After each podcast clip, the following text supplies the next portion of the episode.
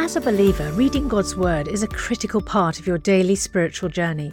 And because it's so important, we've created a unique new resource to help you immerse yourself in biblical truth and open your eyes to all God's Word has for you. It's a free PDF download called The Word One to One that takes you on a guided journey through John chapter 1. With biblical text and short commentary, each page provides insights that will strengthen your faith in an easy to read guided format. There's truly no other resource like this. Download your free PDF copy today at premierinsight.org forward slash resources. That's premierinsight.org forward slash resources.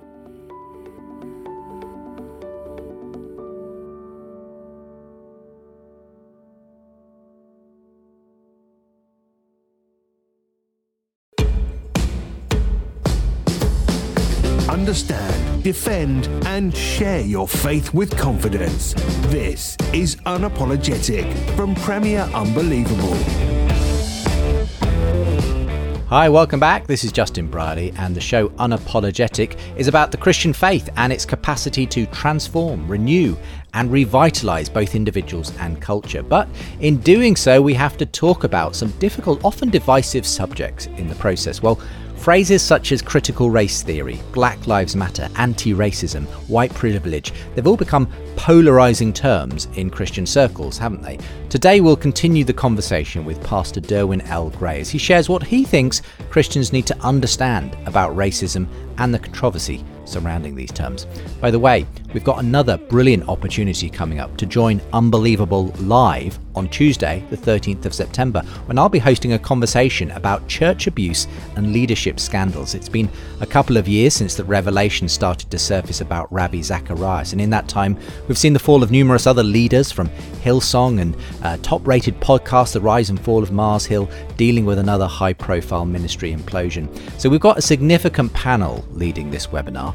Amy Orr Ewing, formerly of Rachael Denhollander, one of Larry Nassar's young victims and advocate of abuse survivors, Mike Cosper, the presenter and producer of The Rise and Fall of Mars Hill, and church trauma and abuse specialist Diane Langberg. This is an important, even unmissable live event. It's free to attend and with time for Q&A from the panel. So you can be part of it by registering right now at unbelievable.live. That's unbelievable.live to be part of that special live webinar with me and that fantastic panel. The link is with today's show. For now, on to today's conversation.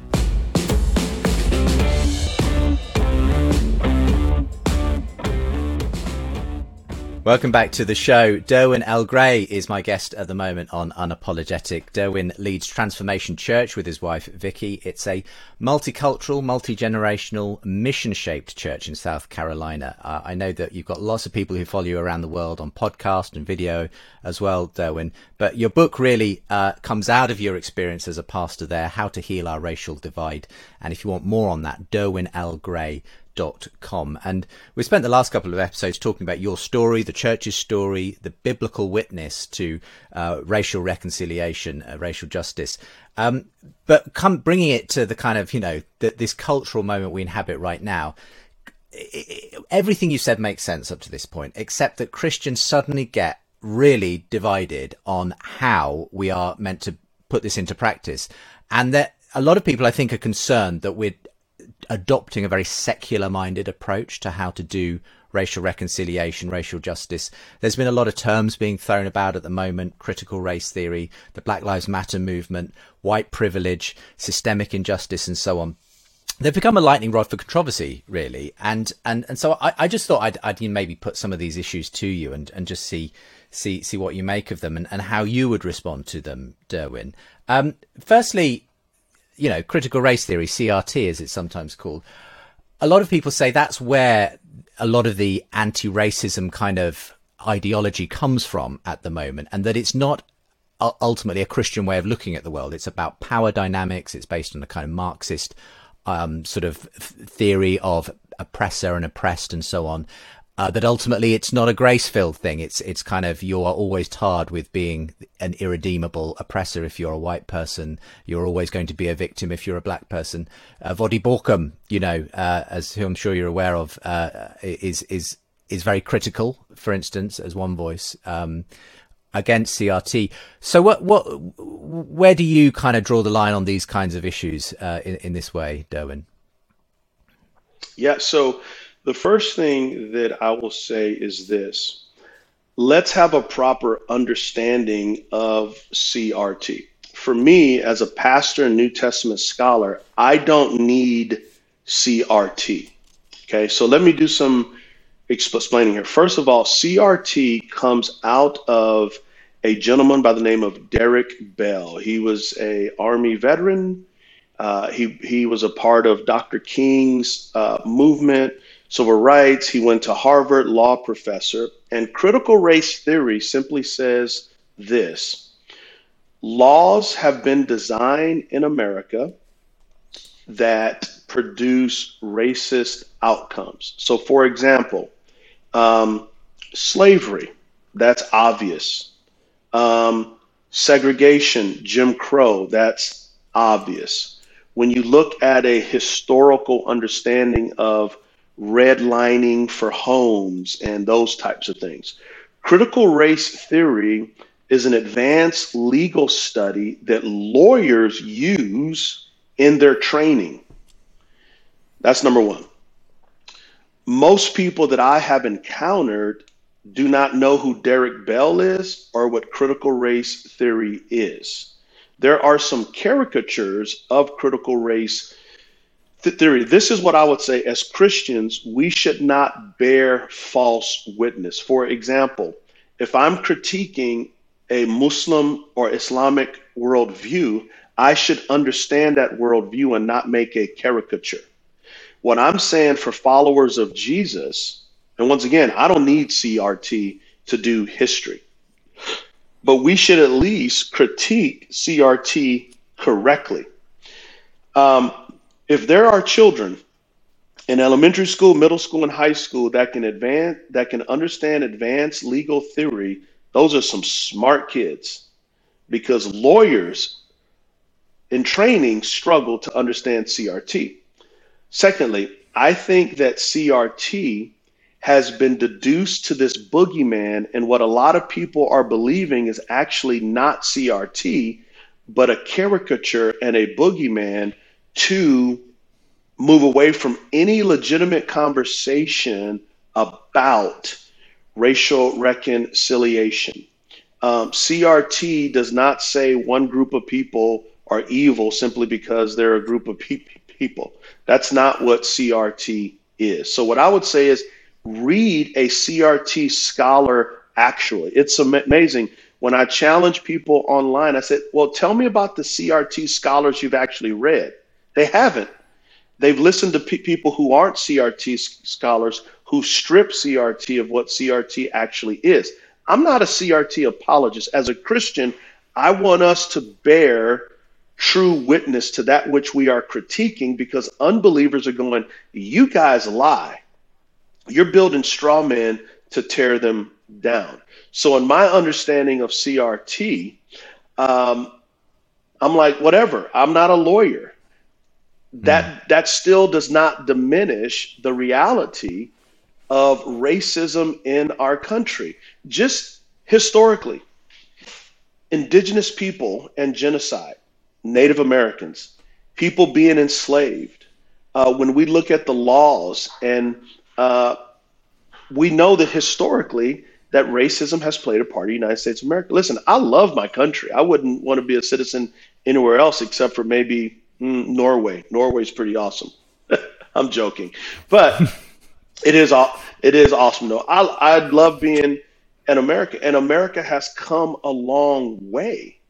But to critique what has been wrong doesn't mean you're not American. It means you're a sensible person. So um, CRT for me has become more of a boogeyman that is riling up people and scaring people to where you can't even have legitimate conversation. Yeah. And, and, Justin, let me add, add, add this. I have had pastor friends who are white mention George Floyd and people have left their churches in droves saying you're being woke, you're being CRT.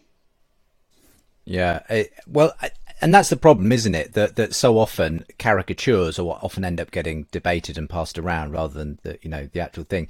And as you say, oftentimes it, it is used as a way of kind of deflecting from what are actual issues that need to be addressed. I mean, just to stick with it for a moment, though, I mean, one one of the critiques I've I've heard, uh, we had it on a recent edition of My Unbelievable show, where one of the guests said the problem that he sees with the current kind of language around anti-racism and CRT and so on is that it actually reinforces a kind of division between different people. It says if you are white, then this is who you are and this is the culture you're part of and this is the kind of problem that you represent. If you are black this is the kind of culture you're from this is the culture. And he he just objected to to having those kinds of labels applied and said that it's a he he saw it as a retrograde thing to kind of um be be speaking in that sense of of these divisions. And uh, do you recognize that at all that there's a danger of, of kind of actually inflaming division uh, in when we are stoking these kinds of conversations or debates uh, you know what? Uh, that's really not a non-issue for me because I'm a Bible guy, and so mm. that's why my book subtitle is "What the Bible Says." So this is what I do know: every human being that's born is totally depraved. What I do know is this: is that if believers don't walk in the spirit, they walk in the flesh. What I do know is this: is there are dark demonic powers. So as long as those three realities are alive all types of sin, including racism, white supremacy, prejudice, bigotry, are alive and well. And so, what I do not subscribe to is the notion of, well, if we don't talk about it, it'll just go away. Well, we don't do that with abortion. We don't do that with greed. We don't do that with marital problems. Um, and so, I just want to make sure that we should speak from a biblical perspective. I typically, when people go, "What do you think about CRT?" I go, "I don't," and I take take them to the Bible because I don't want any distraction to those things. But no, we should not broad brush people. But what we can say is all people are born totally depraved. If you're a Christian, we can say if you're not walking the spirit, walking in the flesh, what we can say is there's dark demonic powers that are waging war against us constantly. And what we can say is yes, there is ethnic strife and division. We look at the United States of America. Of America, we just had another white supremacist shooting of black people. Another one. This country's littered with that. We also had a Chinese man go into a Taiwanese church and commit murder as well. And if we go all around the world, there is ethnic tension everywhere. You're listening to Unapologetic from Premier Unbelievable. When you when you look at the figures, you look at you know the statistics. It's it's hard to avoid the fact that institutional prejudice, racism does exist uh, in certain out the outcomes that you see in parts of America, especially, and, and I'm sure here in the UK there are, there are similar examples that could be given. And yet, a lot of people sort of say, well, look, it, it's not perfect, but hey, we're a lot further on from where we were. Um, and yet, a lot of people of color, they would say, are are, acting as though things are worse than ever before. When uh, and and to, to that extent, I think some people feel like race is kind of being put across as almost the defining issue of this generation, uh, or as as the kind of this is always the answer to any social injustice that exists. Whereas I think, you know, when I spoke with Voddie Baucham a while ago about this, he he he was his concern was that the problem with this ideology is potentially that you will reinforce for you know a young man of color that he's always a victim um, and that may not actually be helpful ultimately. Um, what what where's the balance we need to strike on this? Well, I would reject the premise of Mr. Uh. Um, I would totally 100% reject that, and I would start as a pastor and theologian. If you're in Christ, you're not a victim. You are more than an overcomer in Him who loved us. That's number one. Number two, that does not mean that there is not still issues that you have to deal with as a black man in the United States of America. So I reject his premise of that. And once again, I just want to go back to the scriptures. I'm a I'm a I'm a Bible guy, right? So the reality is we need to walk in the spirit and be aware that there are dark demonic forces. And because this is not yet the new heavens, new earth, systemic injustice is part and parcel as a result of living in a fallen world. The problem with an individualistic salvation only is you miss out on the systemic dimension of it. For example, in South Africa with apartheid, that is systemic. If you go to Israel, there are some systemic issues. I mean, my good goodness, with Russia and Ukraine, that is ethnic. Uh, uh, Vladimir Putin propaganda is saying there are Nazis there. We're going to go get them. Uh, when you go to Myanmar, when you go all around the world. So I'm getting a little passionate here because a lot of times, if the boot is not on your neck, if the noose is not on your neck, it's slow down, let's wait, let's do this. When the US capital of democracy was overrun by people, they didn't wait. They saw that there were some things that they believed that were unjust. And so they were beating police officers with, a, with the American flag that they so highly esteemed. So, um, what I would say is, is this if we're going to be Bible people, let's be Bible people and say, if you're in Christ, no, you're not a victim. You are more than a conquering him who loved us. But yet, that does not mean for Jesus of Nazareth, as he was growing up, going, All I see here in Israel is Jewish men on a cross because it is unlawful for Roman men to be on crosses. That's hmm. systemic mm. injustice. When Jesus went to the temple and he overturned the money tables, what, what, what took place? The Sanhedrin bought money booths from the Romans and put up a systemic system that was unjust, keeping Gentiles away from God. That's systemic injustice. In Acts chapter 6, when the widows who were Hebraic were getting the lion's share of the daily distribution of food, that was systemic injustice. So, for some reason, I'm not quite sure why. Um, if I can share a personal story, uh, I was a. I was a I was a team chaplain for my son's football team. We're playing a school called Charlotte Catholic. They were incredible. They're a machine. Our our team was not. And so I told them the story about David and Goliath, and I had a slingshot. So in the pregame, I'm telling the guys, remember, we're going to sling our stones. So we're going back into the locker room. I go into a public bathroom. I put the slingshot in my back pocket because I had to use the restroom. I come back out. Two white police officers are there. And they say, Why do you have a weapon? And I'm laughing because everybody knows Derwin Gray. I've been on TV, I've been on radio. We have a prominent mm-hmm. ministry. Hey, everybody likes me. I'm Derwin. And uh, and I, I, I said, oh, you mean the slingshot? I said, hey, I'm the team chaplain. I'm telling the team about David and Goliath, and this is to remind them. And man, they begin to talk to me so disrespectfully, so dishonorably. And it reminded me of a kid when I had no power of how police would do whatever they wanted to do to us. When they would just search us for no reason.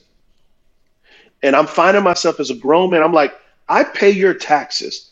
I got children, and you're going to disrespect me? Also, I'm smart enough to know that if I got out of line, that would have just been an excuse for them.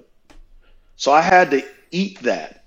And as I'm mm. eating that, another white police officer that was a part of our church comes over and goes, Pastor Derwin. And he gave me a big hug and a kiss. And immediately mm, he mm. sensed the tension and he goes, Is there mm. a, problem here? And they looked at him and said, Oh, is this your pastor? He goes, Yeah. And they go, Okay, you can go keep your slingshot. Mm. So as I'm walking away, I'm I'm pissed, Justin, because there's mm, so mm. many men that are black who are not Derwin Gray, who played for the Panthers, yeah. who's a prominent pastor mm. who have friends that are police officers. I'm like, man, I've actually worked with the Charlotte Mecklenburg police on racism and racial relationships, and here I am being disrespected. All they had to say was, "Excuse me, sir. We heard that you have a weapon. Can you see?" You know, I would have understood that because we live in violent times. But don't talk to me like I'm less than a man. Don't yeah. talk to me like I'm less than a human being. This happens over and over and over,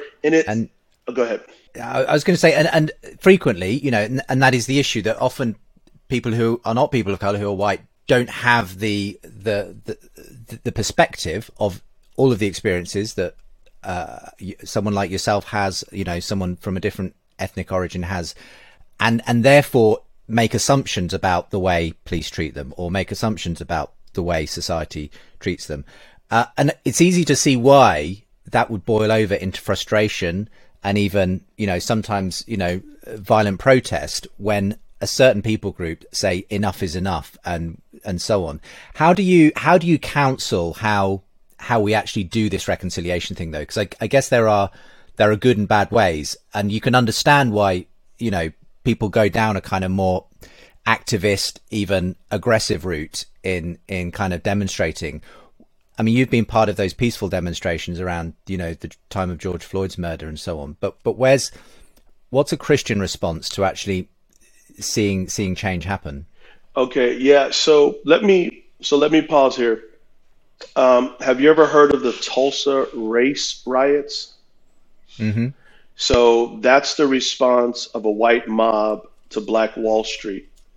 In the 60s, Alabama, Birmingham was called Bombingham because black churches were blown up by white supremacists. If you look at the great displays of domestic violence and protests, it hasn't been people of color. Ask the Native Americans. Um, so let's make sure we get that on record because that's very important. Um, peaceful protest is a wonderful thing. And let us not forget that out of a church in Alabama, a young preacher by the name of Reverend Dr. Martin Luther King led one of the greatest cultural revolutions in history. The civil rights was peaceful protest. Uh, these young people had to read the Sermon on the Mount daily to prepare to respond in nonviolence. And it changed the world. So let's not forget that was a Christian movement. So black people have shown a history of peace against violence. Now, there are some elements recently that have been violent. Obviously, we don't condone that. But historically, I think that's a fraction of the violence mm. that has been perpetrated against us. And in the words of C.S. Lewis, let's not be chronological snobs, meaning our time is just our time. There's a historical garment that we live in that is a thread. So that's that's really really important.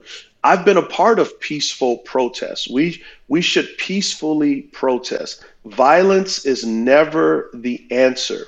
Unfortunately, that's not been the case for people of color, specifically um, African Americans, the violence has been perpetrated against us in massive ways. But let me get back to my central theme here.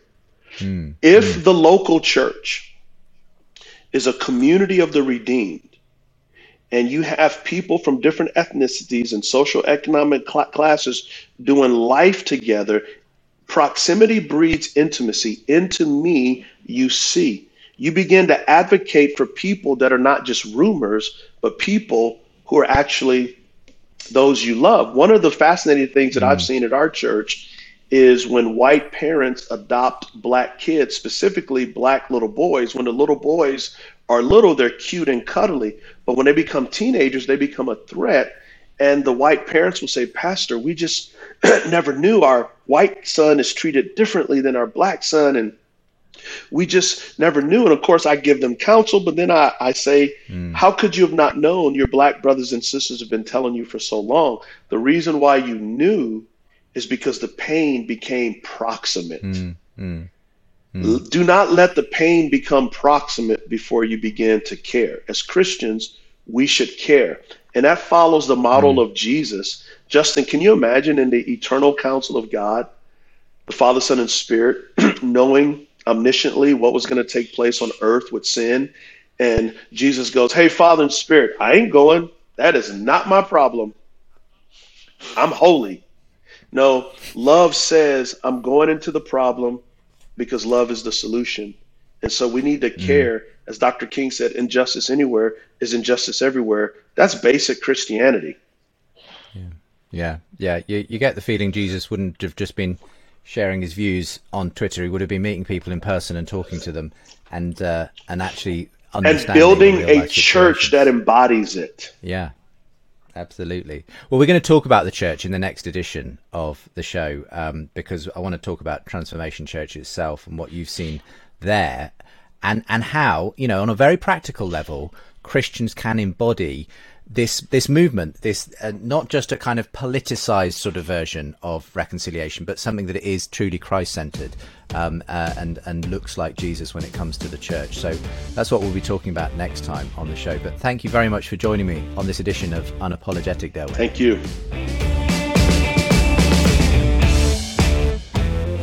Hey, thanks for being with us today. Links to Derwin and the book are with today's show.